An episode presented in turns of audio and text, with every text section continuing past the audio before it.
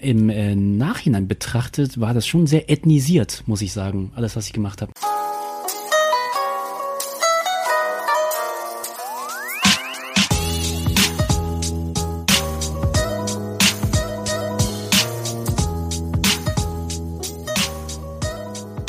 Herzlich willkommen zu einer neuen Ausgabe des Halbe Kartoffel Podcast. Mein Name ist Frank Jong und bevor wir zu dem Gespräch mit Van Bo Le-Mentzel kommen, noch was kurz in eigener Sache. Es gibt jetzt eine Homepage, halbekartoffel punkt de. Kartoffel ohne R und ohne E. Ähm, die Seite hat Max Zibell von world optimizer punkt com gebaut. Vielen, vielen Dank an Max, der mir sehr, sehr doll geholfen hat, um nicht zu sagen, alles getan hat. Äh, sieht sehr schick aus, finde ich, und würde mich freuen, wenn ihr da mal vorbeischaut. Da gibt's Fotos von allen Gesprächspartnern.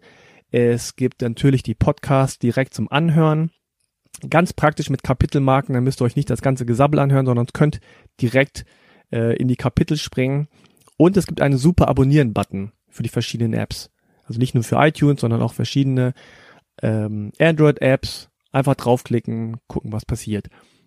Ja, dieses Mal habe ich mit Van Bo Le-Mentzel gesprochen. Äh, der Berliner Architekt ist bekannt geworden durch seine Hartz vier Möbel und äh, derzeit in den Medien mit dem Tiny House, einem sechs Komma vier Quadratmeter kleinen mobilen Apartment, so möchte ich es mal nennen, mit Dusche, Sofa, Ofen und Gästezimmer. Und äh, die Miete soll nur rund hundert Euro kosten und ist Van Bo's Antwort auf steigende Mietpreise. Ich habe ihn dort besucht, wir haben mit ihm über sein Leben gesprochen, gar nicht so sehr über die Architekturgeschichten, sondern eher über seine eigenen Stories. Und auf halbekartoffel punkt de gibt es auch ein kleines Video, in dem Van Bo durchs Tiny House führt. Ähm, das Tiny House steht derzeit vor dem Bauhaus-Archiv in Berlin. Da könnt ihr euch das Ganze mal direkt angucken. Einfach mal klopfen. Jan, der da drin wohnt für ein Jahr, ganz netter Typ, sagt Hallo, schöne Grüße vom Halbe-Kartoffel-Podcast. Und äh, dann lädt er euch vielleicht auf einen Orangensaft ein.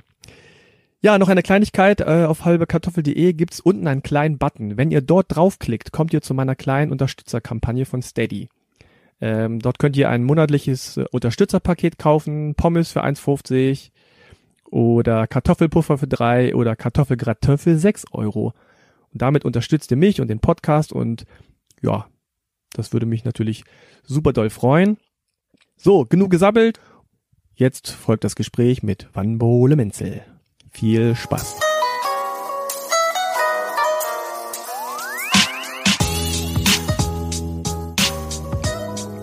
Ja, schön, dass es hier erstmal.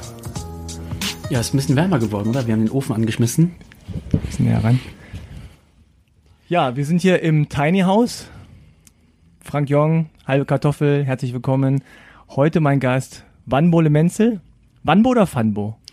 Also ich sage selber Van Bo, aber ja, man kann auch Van Bo sagen, weil ich glaube, das kommt aus dem Holländischen, dieses Van. Hast du deinen Pass dabei? Ich bin wirklich Deutscher, ich, ich, ich schwöre. Ja, aber der Name ist... Wir brauchen Beweise. Ja, ich habe hier meinen Ausweis tatsächlich hier gerade ja. hier äh, zur Hand in meinem Handy drin. Und darf ich mal sehen? Ja, ich lege dies gerade mal auf den Tisch. Okay, Le-Mentzel, geboren Le. Vorname Van Bo, achtzehnter Februar siebenundsiebzig. Gerade ja. Geburtstag gehabt. Glückwunsch nochmal nachträglich. Vor kurzem vierzig geworden. Wow. Ja. Und wie fühlt sich's an? Voll gut. So wie dreißig, aber nur, äh, nur mit mehr Jahre Erfahrung. Älter. Ja, nein, ne, wirklich jetzt so wie dreißig, also dieselbe sozusagen Naivität wie dreißig, aber plus Familie und Kinder und Zuversicht, mhm, die man mit dreißig aber nicht hat. Kann ich bestätigen, ich bin jetzt einundvierzig. Ah ja, okay. Also werde ich dieses Jahr. Also ich, ja. ich, ich bin immer so ein halbes Jahr voraus, deswegen um dich schon mal vorzubereiten. Genau, ja, ja. Okay. Du bist in Nong Khai, Thailand geboren, steht hier zumindest. Ist das so gewesen oder steht das ich da bin, nur? Nee, das stimmt. Ich bin auf der Flucht geboren. Also der, der mhm. Name stimmt nicht. Ich heiße nicht, ich heiße nicht Van Bo Le in Wirklichkeit. Ich bin ja illegal eingewandert nach Deutschland und deswegen haben wir Papiere fälschen müssen. Aber ich bin in Nong Khai geboren, in einem ja, Flüchtlingsheim. Aber deine Eltern kommen eigentlich ursprünglich aus Laos. Korrekt. Also da haben die gewohnt, genau, gelebt. Also mein Vater ist Chinese, meine Mutter ist Vietnamesin, mhm, und die sind beide aber in Laos groß geworden. Okay, und dann sind die irgendwann ähm, geflüchtet. Genau, als in den siebziger Jahren diese Unruhen waren, äh, Vietnamkrieg und so weiter und Laos kommunistisch wurde, haben die dann die Reißleine gezogen und sind geflohen. und du warst im Bauch dabei. Ich war zu der Zeit noch im Bauch, aber mhm. als sie dann äh, über den Mekong-Fluss gekommen sind und dann in Thailand waren, bin ich dann auf die Welt gekommen. Aber da durften die nicht bleiben in Thailand, das war klar. Ja. Wie sind die über den Mekong-Fluss gekommen? Geschwommen? Gelaufen? Ja, teilweise. Also man kann, äh, der Mekong-Fluss ist an der Stelle, wo Vientiane ist, gerade mal, weiß nicht, so dreißig, vierzig Meter breit. Okay. Das kann man fast schwimmen.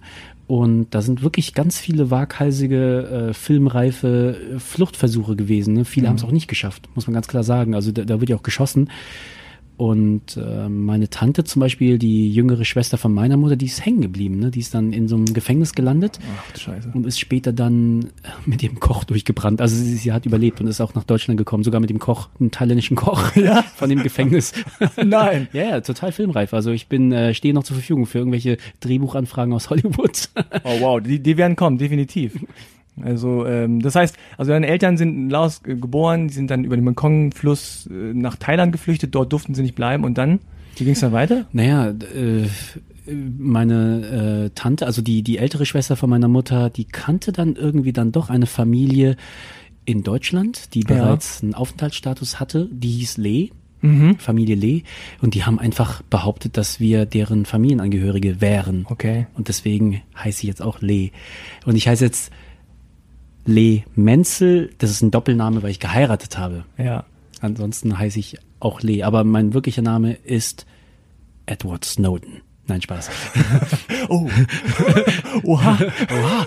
Ja, hier. Oh Gott, die oh Gott. Maske mache ich jetzt ab. Nein, nein, ich bin, ähm, ich heiße eigentlich Pham, P H A M, das ist ein vietnamesischer Familienname, der weit verbreitet ist. Ah ja, okay. Und äh, wenn ich richtig gelesen habe, ist auch Van Bo nicht dein richtiger, korrekter Name?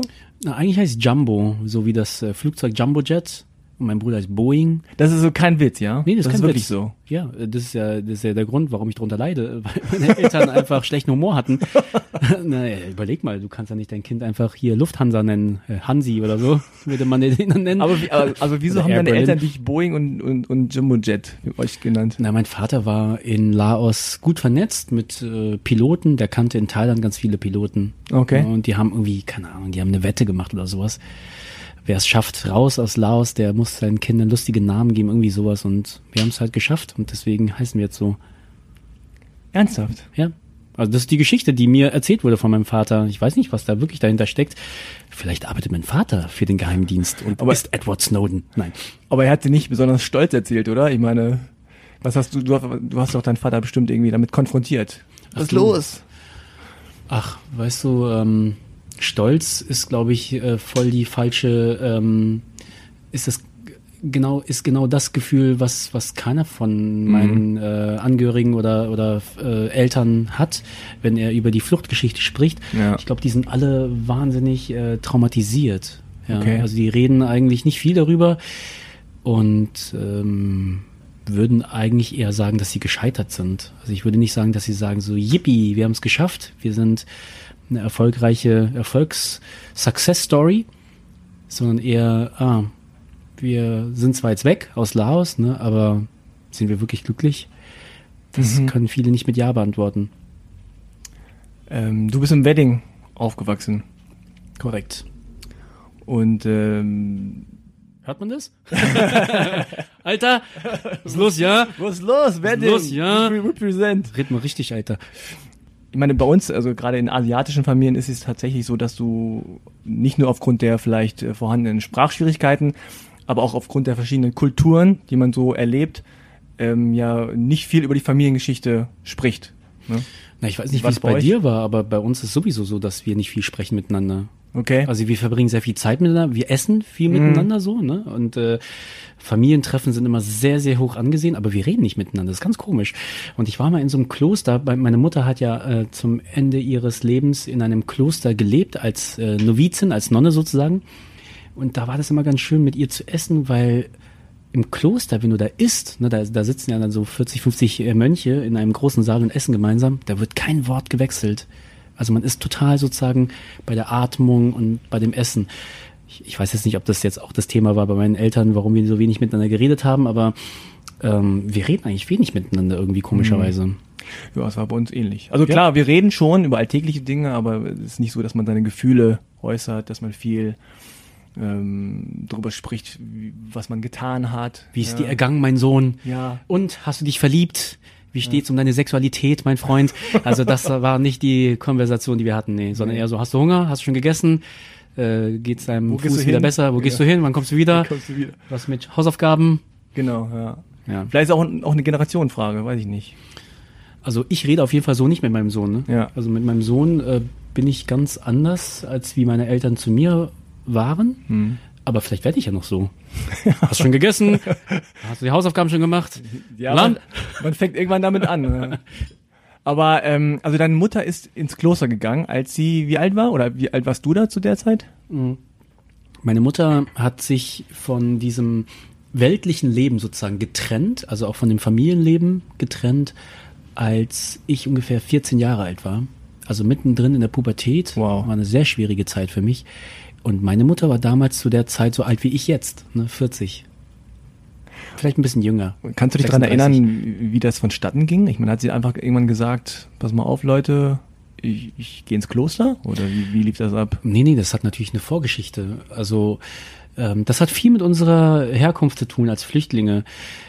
Weißt du, als äh, meine Mutter damals entschieden hat, ihr Heimatland zu verlassen, da hat sie die gesamte Familie mitgezogen, aber wen sie nicht überzeugen konnte, war ihren eigenen Vater mitzunehmen. Der wollte nicht weg, der wollte in Laos bleiben. Und als er entschieden hat, dass er in Laos bleibt, sie waren fünf Geschwister, also dies, mein Großvater hat fünf Kinder, hat der älteste Sohn auch entschieden, da zu bleiben. Okay. Das heißt, die Familie wurde getrennt. Und meine Mutter hat dann halt hier in Deutschland ähm, ja, versucht, über die Runden zu kommen und hat bei einer Fabrik äh, so V H S-Kassetten gab es ja damals noch, ne? So diese ja, ja, Videorekorder-Kassetten gespult im Nachtschichtbetrieb und so weiter, und aber konnte schon auch überleben, also hat sich so durchgeschlagen und hat sich immer vorgenommen, ihren Vater und ihren ältesten Bruder nachzuziehen nach Deutschland. Und äh, das war so ihr einziges Ziel, mhm. äh, warum sie alles so machte, was sie machte, einfach nur, um die Familie noch, die noch da geblieben ist in Laos, nachzuziehen. Und als dann ihr Vater gestorben ist, konnte sie dieses Ziel nicht mehr verwirklichen. Und das hat sie, glaube ich, so durcheinander gebracht, dass sie gesagt hat, sie muss jetzt einfach komplett mal in sich gehen, und ist dann ins Kloster gegangen. Nach Hannover gibt es eine große vietnamesische äh, Pagode. Hat sich die Haare abrasiert und ähm, hat dann nur noch meditiert. Also wow. Ich glaube, es war ihre Form von Trauerbewältigung, weil sie erstens ihren Vater verloren hat und zweitens den Schwur, den sie sich wahrscheinlich gegeben hat, niemals einlösen kann. Mhm. Ja. Und äh, es gab vorher nicht die Möglichkeit, ihn und den Bruder rüberzuholen, oder war das einfach so eine Art, ja, irgendwann mal oder bald oder nächstes Jahr? Naja, ich kann jetzt meine Mutter ja nicht mehr fragen, sie, mhm. sie lebt nicht mehr. Ähm, okay. Ich kann mir vorstellen, dass sie, äh, dass sie wahrscheinlich schon das Geld hatte, um zumindest mhm. mal ihren Vater zum Urlaub nach Deutschland zu bringen.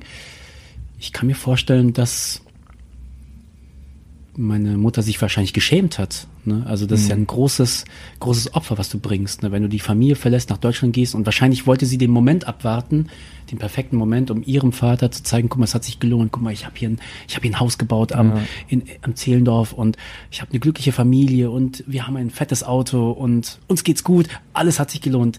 Äh, der Schmerz und die Trauer und die Trennung, alles hat sich ausbezahlt. Ich mhm. glaube, diesen Moment hat sie abgewartet, und der ja. ist nie gekommen. Mhm.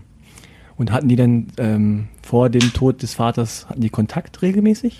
Ja, die haben sich Briefe natürlich geschrieben. Ja. Zu der Zeit gab es ja noch kein Internet. Ähm, ja. Hm. Und sie ist dann auch gestorben, relativ früh? Meine Mutter ist ungefähr ähm, ja so drei, vier Jahre, nachdem sie im Kloster war, gestorben. Sehr, sehr plötzlich an einem Hirnschlag. Sie äh, war sehr glücklich, muss man sagen, ne? Mhm. Äh, zu dem Zeitpunkt. Also im Kloster ist nochmal wirklich wie so ein neues Leben ja. äh, äh, losgetreten worden. Sie war auch sehr beliebt. Sie hat dann Gärten angelegt auf den, auf, auf den Außenanlagen von dem Kloster und hat äh, im hohen Alter sozusagen auch noch mal eine ganz andere Sprache gelernt, Kantonesisch, und hat Workshops mhm. durchgeführt, nicht nur in Deutschland, in Europa, sondern auch in Indien und in, in New York war sie auch mal. Also ich ich äh, ich habe ihr das nicht übel genommen, dass sie weggegangen ist. Also ich war eigentlich sogar ein bisschen stolz auf sie. Du hast es ihr nicht übel genommen, dass sie weggegangen ist? Na, mit vierzehn schon. Also ja. als als sie als ich vierzehn war und sie gesagt hat, dass sie jetzt ins Kloster zieht, äh, war ich natürlich fertig mit den Nerven, ne? weil ich ja eine Mutter verloren habe. Aber später so, als ich dann siebzehn, achtzehn Jahre alt war, habe ich versucht, das Positive zu sehen. Das heißt, wenn man keine Mutter hat, die einem immer so, äh, so auf die Füße schaut, äh, dann hast du auch viele Freiheiten. Das waren auch die Zeiten, wo ich dann mich ausprobiert habe in der Hip-Hop-Szene. Ne? Habe viel ja. Graffitis gemacht, bin viel nachts raus gewesen, habe U-Bahn-Züge besprüht und so weiter. Ah, du warst das. Äh, ich war das. Wieso? Hast du einen U-Bahn-Zug? Habe ich deinen auch angemalt? Sorry. Ähm, naja, ich war halt äh, so ein Rebell, ne? Also, aber ich meine, das ist, das ist ja bei vielen Jugendlichen so, dass sie dann mit fünfzehn, sechzehn einfach so ein bisschen ja, ihre klar. Grenzen austesten. Bei allen eigentlich.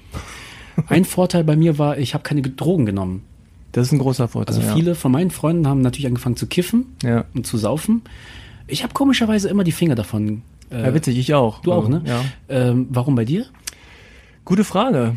Also meine Eltern äh, haben auch nicht getrunken.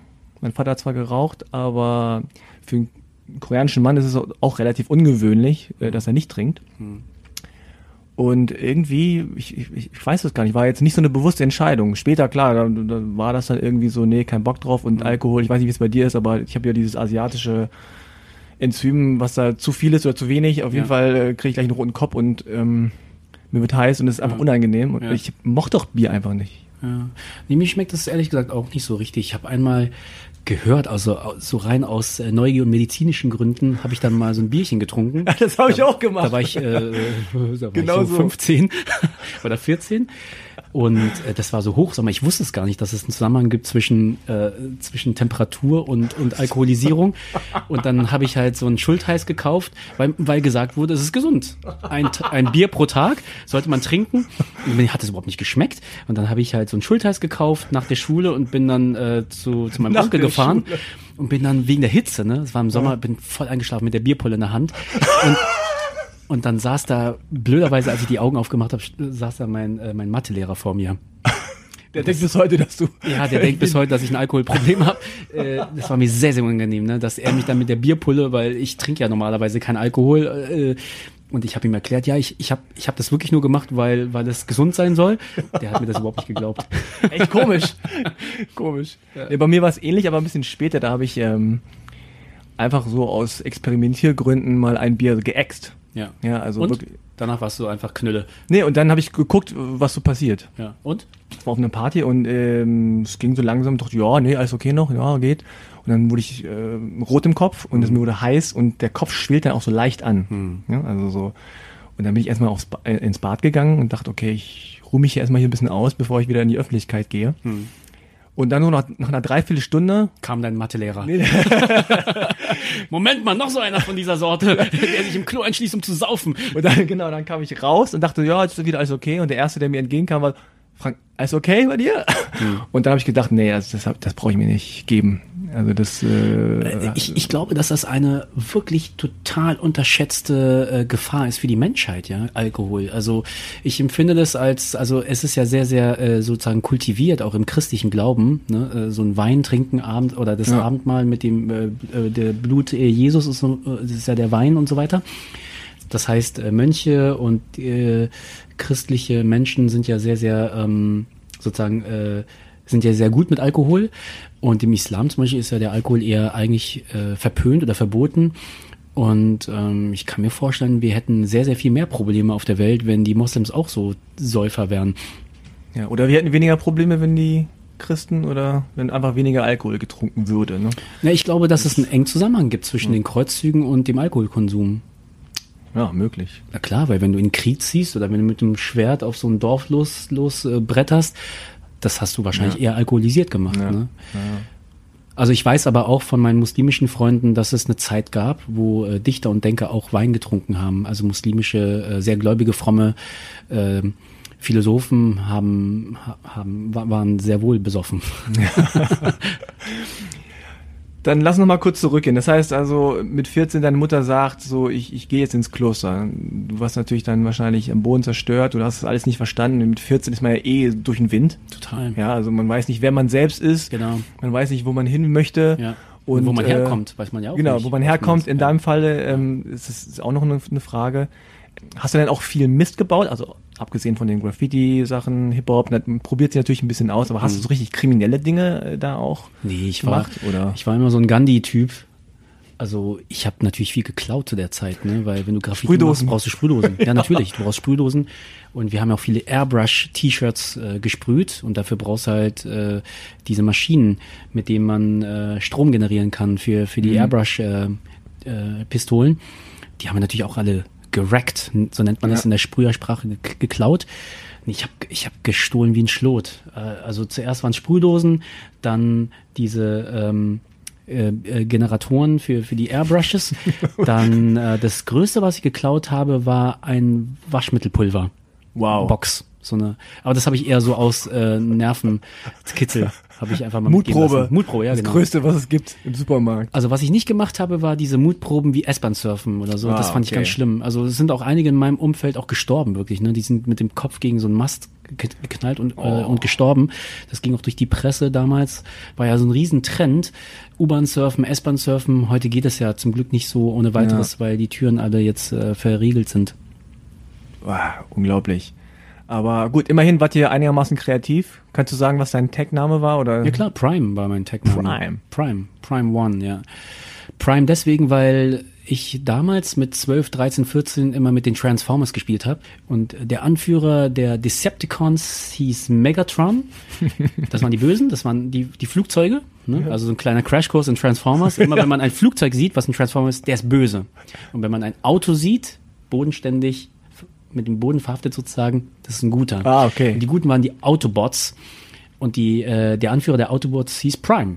Und deswegen äh, habe ich mich selbst dann irgendwann auch Prime genannt, weil ich auch so einen Autobot hatte, so einen Optimus Prime Transformer als Spielzeug und meine Freunde letztendlich mich dann auch äh, praktisch äh, mit dieser Identität äh, verschmolzen haben. Das war ja dann so Anfang, Mitte der neunziger Jahre, ne? Genau, achtziger, neunziger Jahre. So ein bisschen die glorreichen, goldenen Hip-Hop-Jahre. Ja, Tele fünf Zeiten. Kennst du noch Tele fünf? Ja, klar. Ach, gibt's ja heute immer noch, glaube ich, oder? Tele fünf gibt's immer noch. Ja, ja, genau, da, da liefen also die Schlümpfe immer, Saber Rider, Transformers, He-Man Saber und so. Saber Rider! Dun, dun, dun, dun, and the Star Sheriffs! Ah, wir haben das selbe Alter. Ja, ja, sehr cool. Die jüngeren Zuschauer, Hörer, falls es welche gibt, fragen sich, hä? Einfach googeln. Ja, einfach googeln. Oder YouTube. Man kann bestimmt auf okay Google das auch, können wir gleich mal ausprobieren, ob er das erkennt, wenn man das singt. Gibt es im Tiny House W L A N? Äh, hier gibt es nur E L A N. Okay Google. Saber Rider. Du singst in dein Handy rein. Ah, okay. Guck mal, er zeigt hier tatsächlich äh, Fotos von der Folge. Wow. Ja, das war einfach ziemlich geil, Saber Rider. Hast du auch geguckt, oder? Siri weiß alles. Ja, ich kenne zumindest die Melodie, aber ob ich es richtig geguckt habe, war ich so ein richtiger Fan, glaube nicht. Du, das müssen wir jetzt uns, äh, das müssen wir uns jetzt antun, oder? Saber Rider, äh, Melodie. Das, das gibt GEMA-Probleme hier. Ach, wirklich? Wir Keine können Ahnung, weil sie quatschen oder, oder, oder da raufsingen. Du darfst drei Sekunden, kannst du, glaube ich. Drei Sekunden? Sieben oder Reicht. So. Aber es gab keine, ähm, gab keinen Stress mit Polizei, Kloppereien, andere Gangs.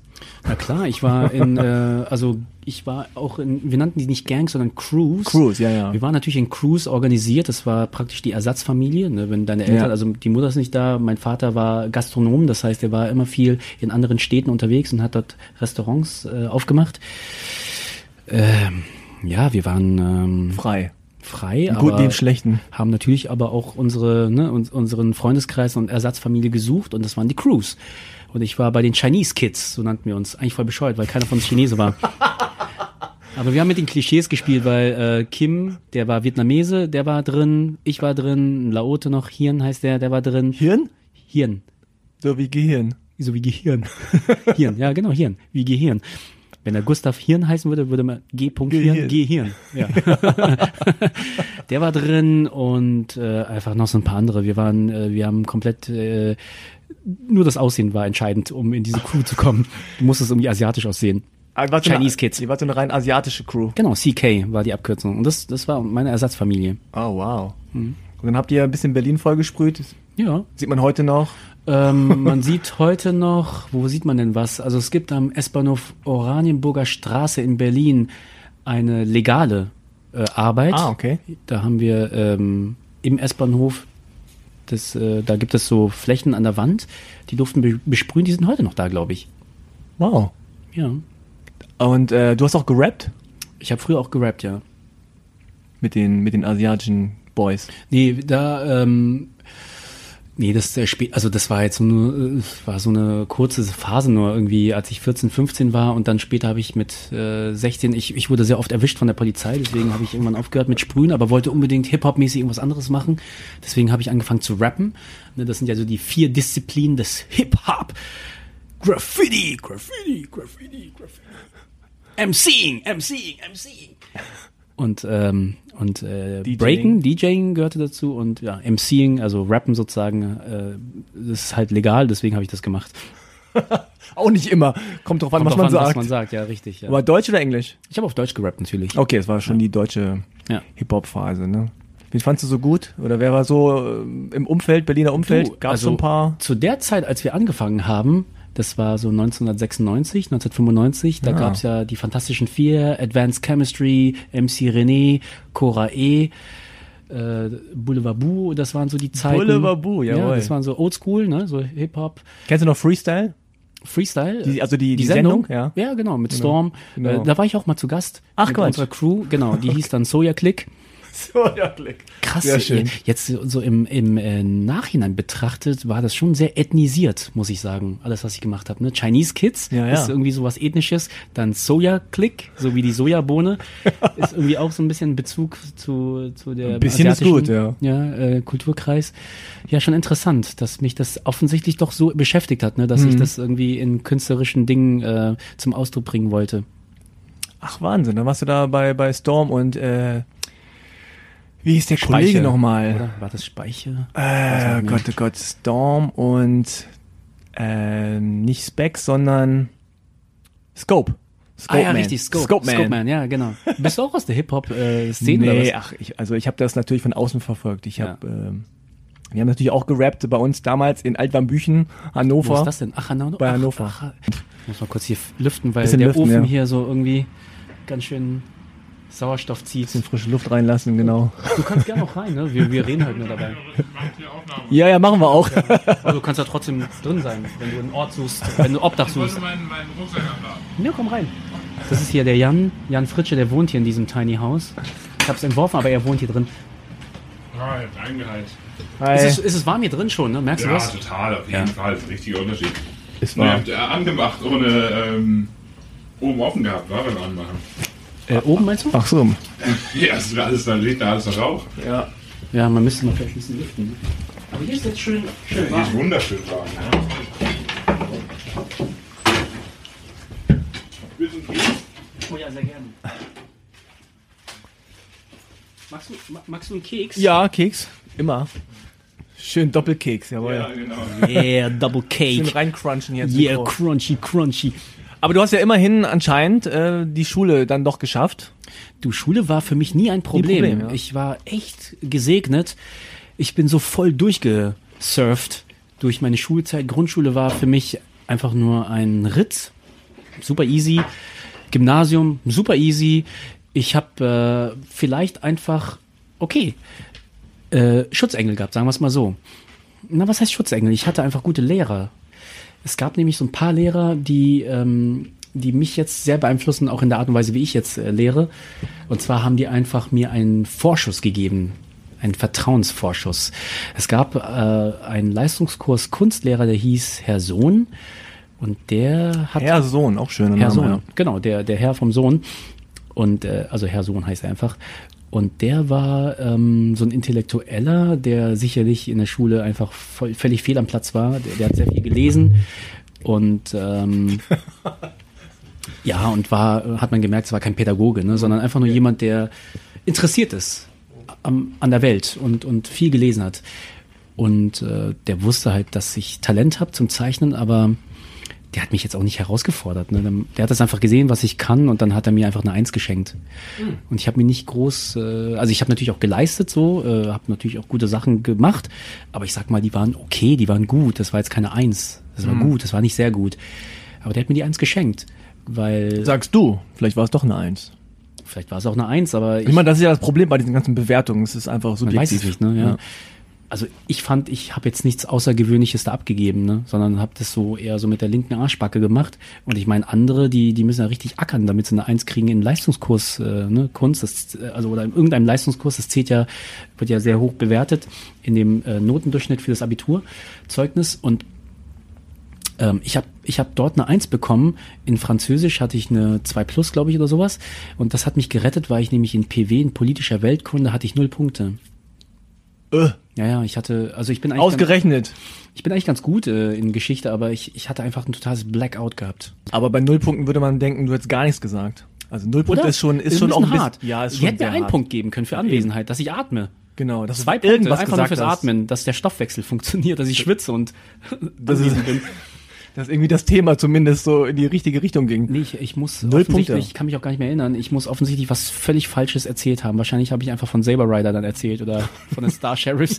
Ja, aber dafür hätte er als Recht keine Nullpunkte kriegen dürfen. Das stimmt allerdings. Ja. Aber du hast dann studiert. Ich habe Arch- Architektur studiert. Wieso Architektur? Wie kamst du da drauf? Ich habe überhaupt, ganz ehrlich, ich habe überhaupt nicht drüber nachgedacht. Ja, ja. Das, das habe ich mir gedacht. Das war bei mir nämlich auch so ähnlich. Was hast du denn studiert? Ich habe Sportwissenschaften studiert. Sportwissenschaften auf Magister, Wirtschaft und Sozialpsychologie und Pädagogik. Also das Schlimmste, was passieren kann im Studium oder auch in der Schule, ist, wenn einem jungen Menschen eingeredet wird, dass er bestimmte Dinge nicht kann. Ich glaube, das ist ein Verbrechen. Weißt du, ich habe in Deutsch zum Beispiel immer eher eine drei gehabt, drei oder vier. Ich war wirklich fest davon überzeugt, dass Sprache nicht meine Stärke ist. Und alles, was ich aber heute mache, äh, funktioniert nicht ohne eine präzise Sprache oder ohne, dass ich die Sprache liebe.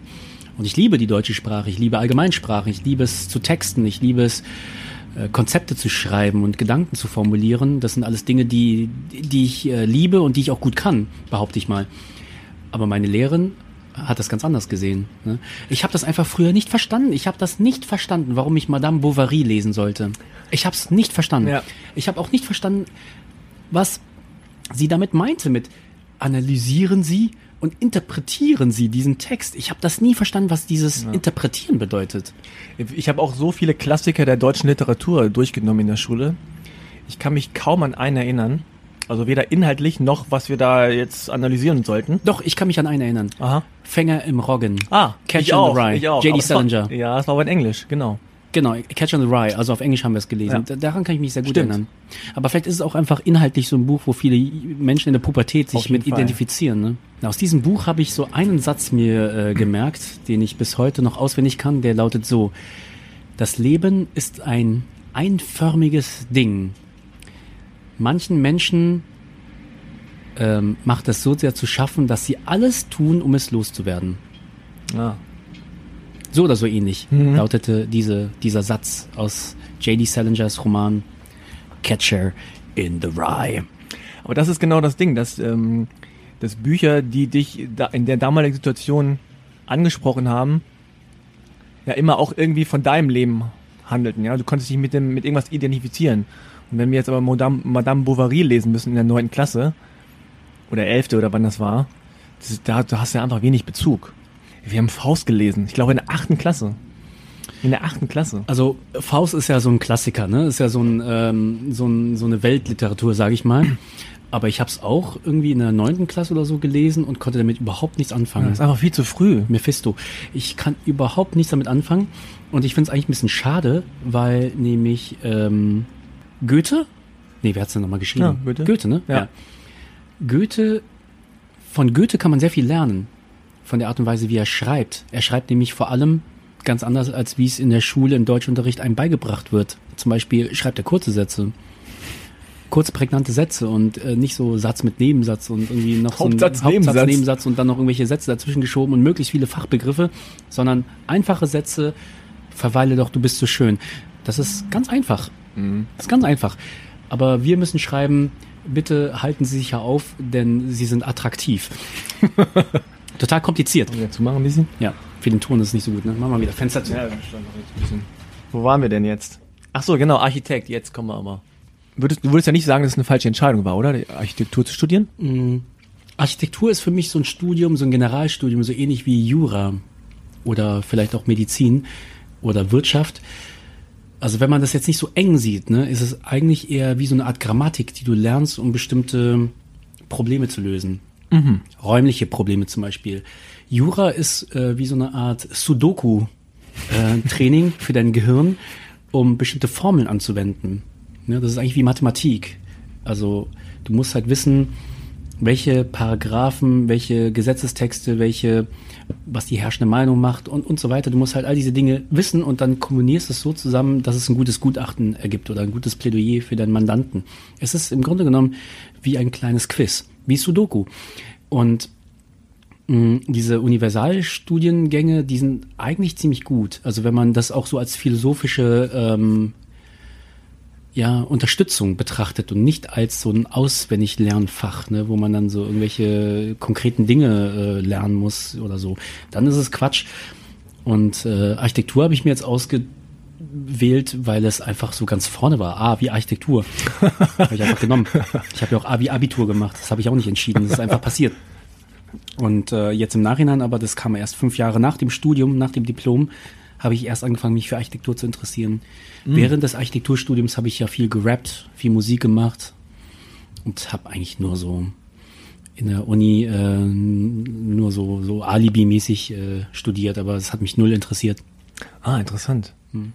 Weil ich finde ich finde es witzig, weil ähm, ich schon das Gefühl habe, dass man, auch wenn das, auch wenn die Entscheidung, ähm, ein bestimmtes Fach zu, zu studieren, vielleicht nicht so bewusst kommt in dem Alter, wie man es vielleicht, äh, wie man es vielleicht sollte, aber doch irgendwie aus dem Bauch heraus vielleicht doch ein, ein, ein, ein Fach wählt, was zu einem passt irgendwie. Ich meine, das ist ja immer die Frage, wie du das selber interpretierst. Und du machst ja jetzt viel auch mit Architektur.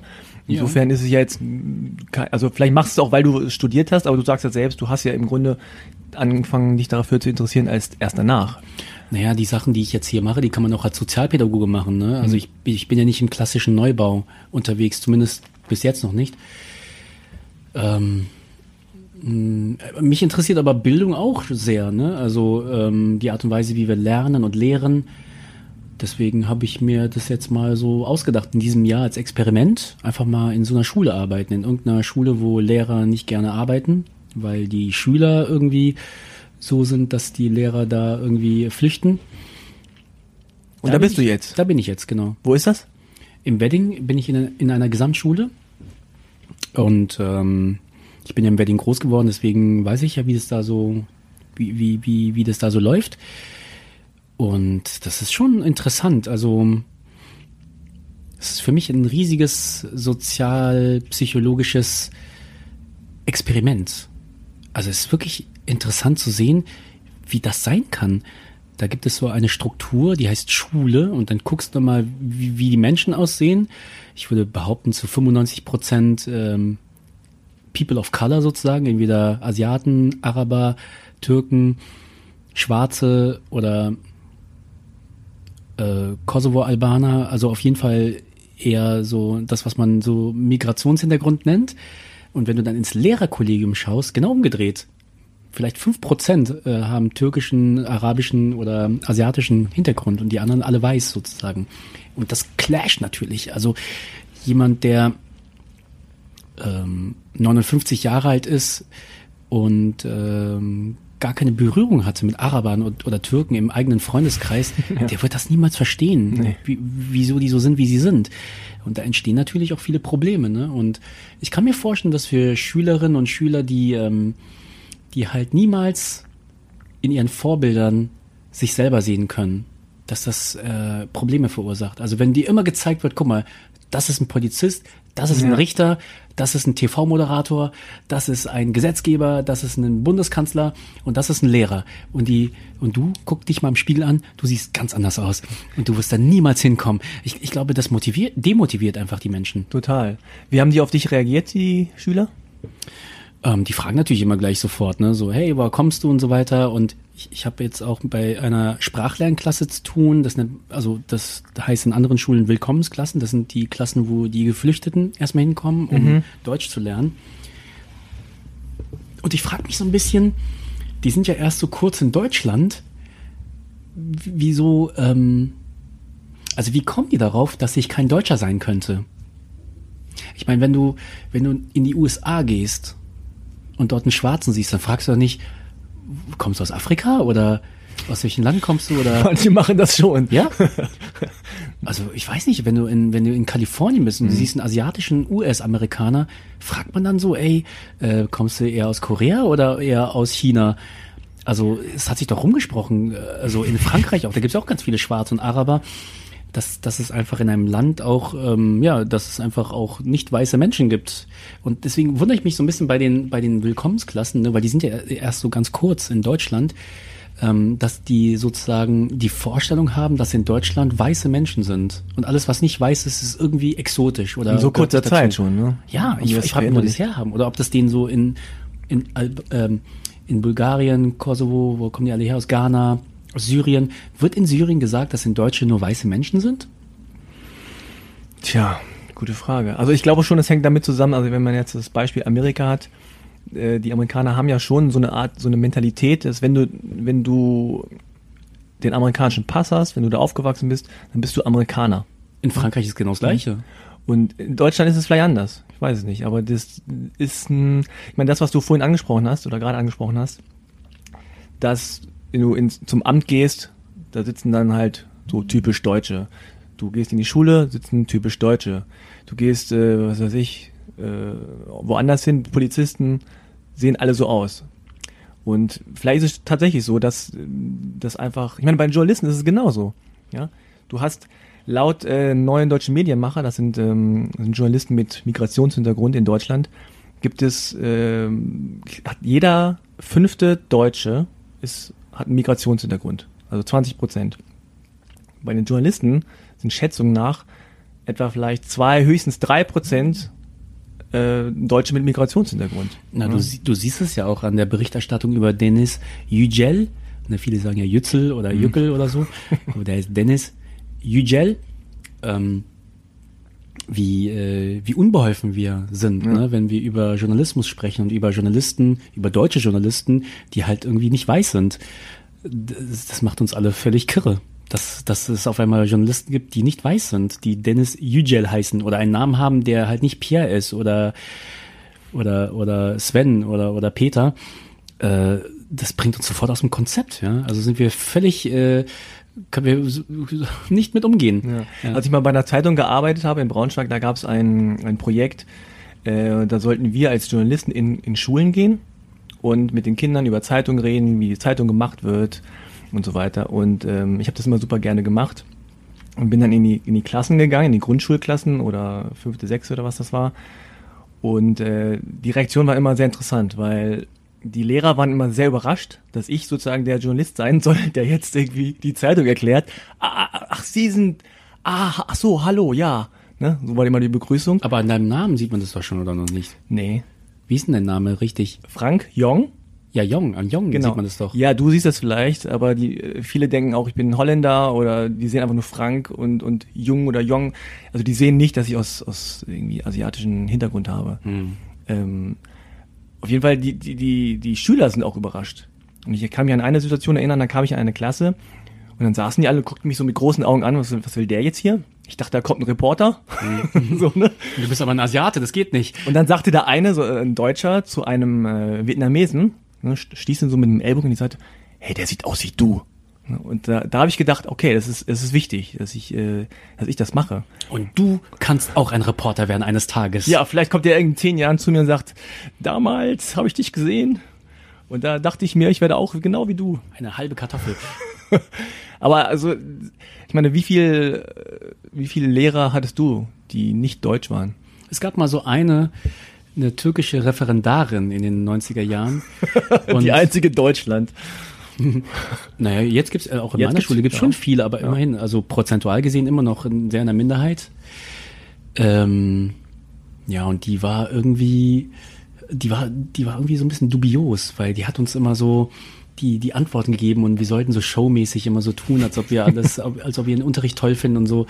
Und da dachte ich mir auch schon so, okay, ist das hier so die Bazar-Mentalität sozusagen? Aber du siehst schon, wie, wie rassistisch ich schon auch so rangehe, ne? Nur weil sie jetzt eine türkische, türkische Herkunft hat, dass ich das sofort, also dass ich ihr Verhalten beziehe auf ihre Herkunft. Ja. Weil nur weil man jetzt irgendwie äh, sich so verhält, wie sie sich verhalten hat, das, das muss doch überhaupt nichts zu tun haben mit, mit deinem Aussehen oder mit deiner Herkunft. Aber ja, so, so ticken wir, oder? Also ich meine, so wachsen wir auf. Und der Rassismusforscher Mark Terkessidis, der sagt, dass das sind sogenannte rassistische Wissensbestände. Und das steckt natürlich in uns drin, ne? Und Mark Terkessidis sagt, dass man das nicht rauskriegt. Was man aber machen kann, ist sich äh, dem bewusst werden und damit arbeiten. Das ist so wie mit Alkoholikern. Du kannst den Alkoholismus aus dir nicht rausnehmen, ne, aber du kannst halt mhm. damit arbeiten. Zum Beispiel weniger trinken oder gar nicht mehr trinken. Ja, das ist eine gute Idee, erstmal ja. weniger trinken. Und so ist es halt mit Rassismus auch, ne? Also wir kriegen den Rassismus in uns selbst nicht mehr raus, aber vielleicht sollten wir anfangen, einfach weniger rassistisch zu sein. Ja, zumindest hilft es, wenn man sich erstmal bewusst wird, äh, welche Stereotypen man selber äh, im Kopf hat. Ja. Ja? Und äh, jemand, der behauptet, ich habe keine Vorurteile, das ist einfach eine Lüge, das, ist, das geht gar nicht. Also natürlich hat man Vorurteile, äh, man hat Stereotypen im Kopf, man hat Schubladen und es kommt halt darauf an, wie viele Schubladen man hat. Dann hat man zwei, schwarz und weiß, oder hat man zehn oder hunderte ich, oder. Also die Hirnforscher sagen ja, dass diese Schubladen überlebensnotwendig sind. Und ich, ich no. habe ehrlich gesagt auch überhaupt nichts gegen Schubladen. Ich bin ja Architekt, ich liebe Schubladen. Ich liebe Regale, Schubladen und Schränke. Müssen nur ihren Platz finden halt, ne? Na, wichtig ist nur, dass man sagt, diese Schublade ist nicht mehr wert als diese andere Schublade, genau. ne? Oder äh, sozusagen Menschen, also bestimmte Menschen äh, sind nicht mehr wert als andere Menschen oder bestimmte Religionen sind nicht mehr wert als andere. Also das ist halt das Wichtige. Ja, und dass man auch jemanden vielleicht äh, aus einer Schublade rausholt und woanders reintut. Auch ja, das, dass es flexibel bleibt. Ja, genau, ja. dass man auch in mehreren Schubladen drin sein ja. kann. Das ist, äh, das genau. nennt ja äh, Doktor Naika Furutan hybride Identitäten. Also, dass man sozusagen gleichzeitig asiatisch sein kann, aber auch deutsch. Ja. Und ich habe mal einen Imam kennengelernt, einen äh, muslimischen Prediger. Der hatte in seinem Büro eine Buddha-Statue. Da dachte ich auch so, krass, wie geht das denn? Also man darf doch als frommer Muslim ah, nicht los? noch andere Götter ja. verehren. Ne? Der meinte, das ist doch kein Gott, das ist doch äh, Siddhartha Gautama, ein Mensch. Also stimmt ja auch, ist ja, ist ja ein Mensch, ein Prinz, ein indischer Prinz. Und äh, der meinte, naja, als Moslem kannst du auch Buddhist sein, das geht schon gut zusammen. Und dann dachte ich mir so, wow, krass, wie, wie modern. Bist äh, du ein sehr religiöser Mensch? Ich bin äh, sehr spirituell auf jeden Fall. Also ich bin äh, nicht gläubig. Ich bete zum Beispiel jetzt nicht oder so oder ähm, mache keinen Schabbat oder äh, wasche mich nicht fünfmal am Tag, wie es die Moslems machen. Aber ich äh, ich respektiere äh, mit äh, zunehmendem Eifer diese diese Kulturen und Praktiken. Ich ich ähm, sehe immer mehr den Sinn und Zweck, also warum zum Beispiel die Moslems oder der Prophet äh, damals bei den Moslems äh, irgendwie das so eingeführt hat, dass man sich fünfmal am Tag wäscht ne, oder fünfmal am Tag äh, zu sich kommt und sozusagen einen Moment der Einkehr hat, in dem man betet. Ich, ich verstehe das immer mehr, warum das Sinn macht, also warum das gut ist für den Menschen, dass man halt ähm, so diese Ankerpunkte hat. Oder auch im Christentum bin ich ein ganz großer Fan von der Idee, dass man daran glaubt, dass das funktioniert. Ich meine, das ist eine schräge Idee, dass da ein Typ sich dahin stellt und sagt, weißt du was, diese ganze Schuld, die auf deinen Schultern lastet, ich nehme sie dir ab. Mhm. Ich gehe für dich ans Kreuz. Das ist voll krass. Das nennt man Schuldenschnitt, ne? Wenn man äh, über europäische Finanzpolitik sprechen würde. ne? Griechenland, machen wir den Jesus. Schuldenschnitt, das ist das, was Jesus mit, mit, äh, mit seinen ähm, äh, Glaubens Brüdern und Schwestern gemacht hat, einfach die Schuld abzunehmen. Natürlich ist das nicht möglich. Ja. Das geht natürlich nicht. Also wenn ich einen Fehler gemacht habe, kann den nicht jemand anders wieder gut machen, sondern ich muss natürlich dafür gerade stehen. Aber das ist ja genau das, was dann passiert. Wenn du erstmal die Leichtigkeit hast, wenn die Last erstmal von deinen Schultern ist, dann kannst du vielleicht auch wieder äh, Lösungen finden und wieder anders kreativ mit deinem Leben umgehen. Und das ist eigentlich so das Geniale am Christentum, finde ich. Also du siehst, ich bin großer Fan so von von Religion, ohne jetzt selbst äh, irgendwie konvertiert zu sein. Mhm. Du bist ja auch jetzt äh, Vater seit einiger Zeit. Hast auch ein Buch geschrieben, Der kleine Professor? Ja, Der kleine Professor heißt mhm. das Buch. Und der kleine Professor bist nicht du, sondern dein Sohn? Mein Sohn ist jetzt mittlerweile dreieinhalb und äh, er ist mein Professor und mhm. ich lerne bei ihm, ich studiere bei ihm das Leben und bin jetzt praktisch im siebten Semester angekommen. Ja, und äh, wie sieht's aus mit Abschluss? Ich bin einmal schon durchgefallen. Ja? Ja. Wieso? Es gab eine Prüfung, die war ganz hart. Ähm, das, das steht auch in dem Buch drin. Das Buch ist organisiert in vierunddreißig Kapiteln. Mhm. Jeder Kapitel ist so eine Botschaft, die ich gelernt habe vom kleinen Professor. Und eine äh, Lektion war, als äh, der kleine Professor, äh, ja, der hatte so, so eine Art Muttermal am Hals und äh, wurde gleich vom Arzt äh, gesagt, das muss man operativ entfernen. Ne? Also man muss eine Operation machen, der war noch nicht mal eins.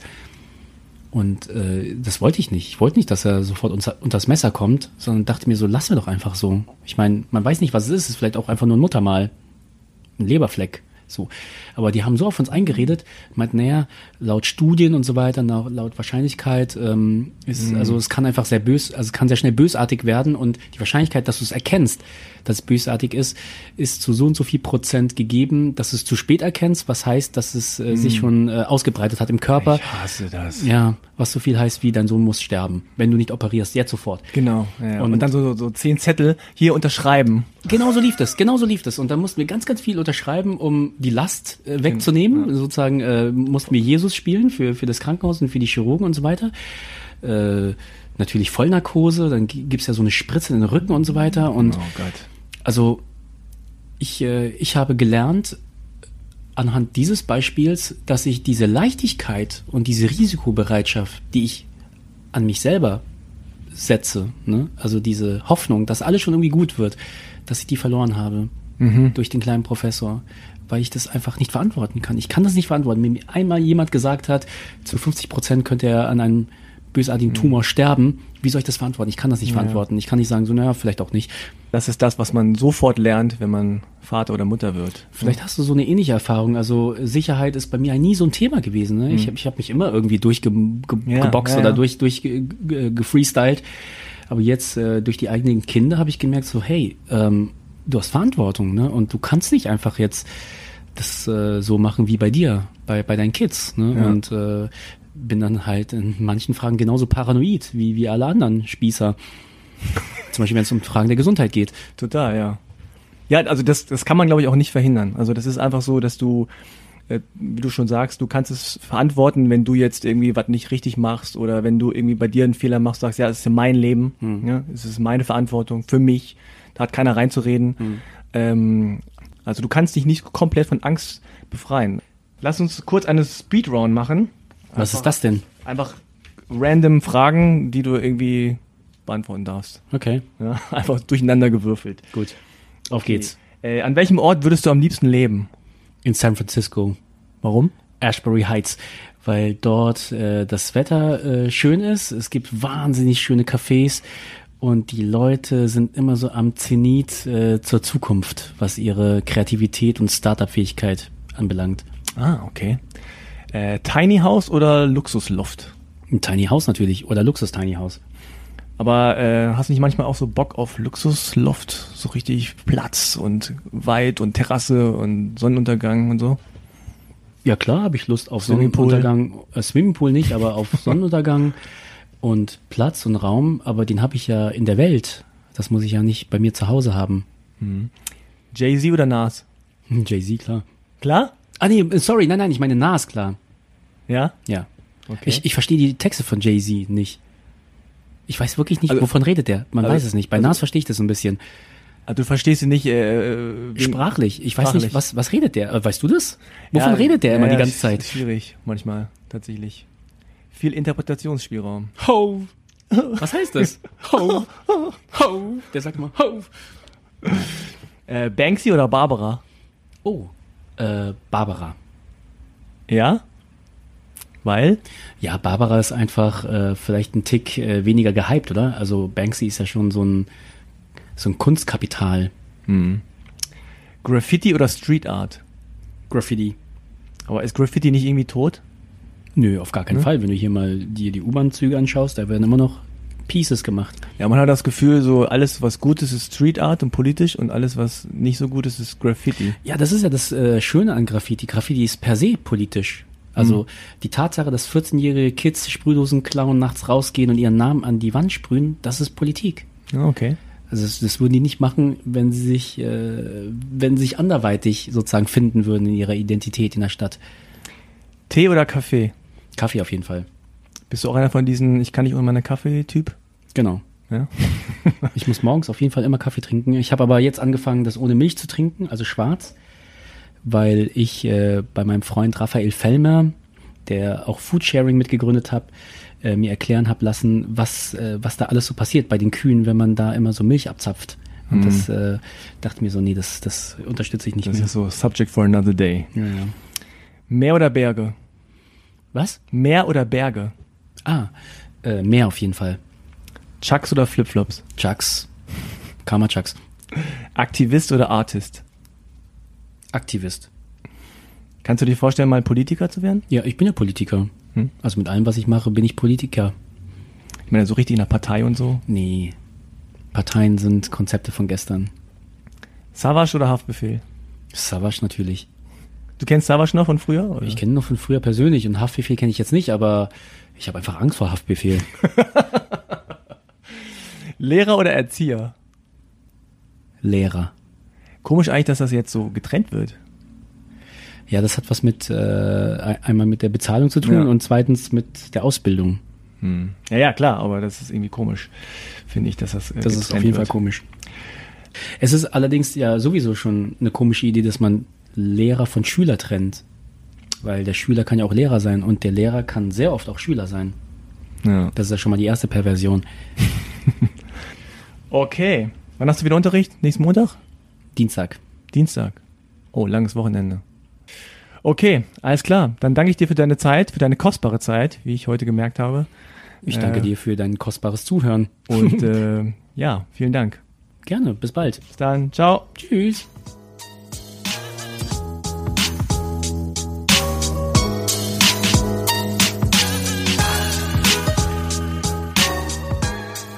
So, das war mein Gespräch mit Van Bo.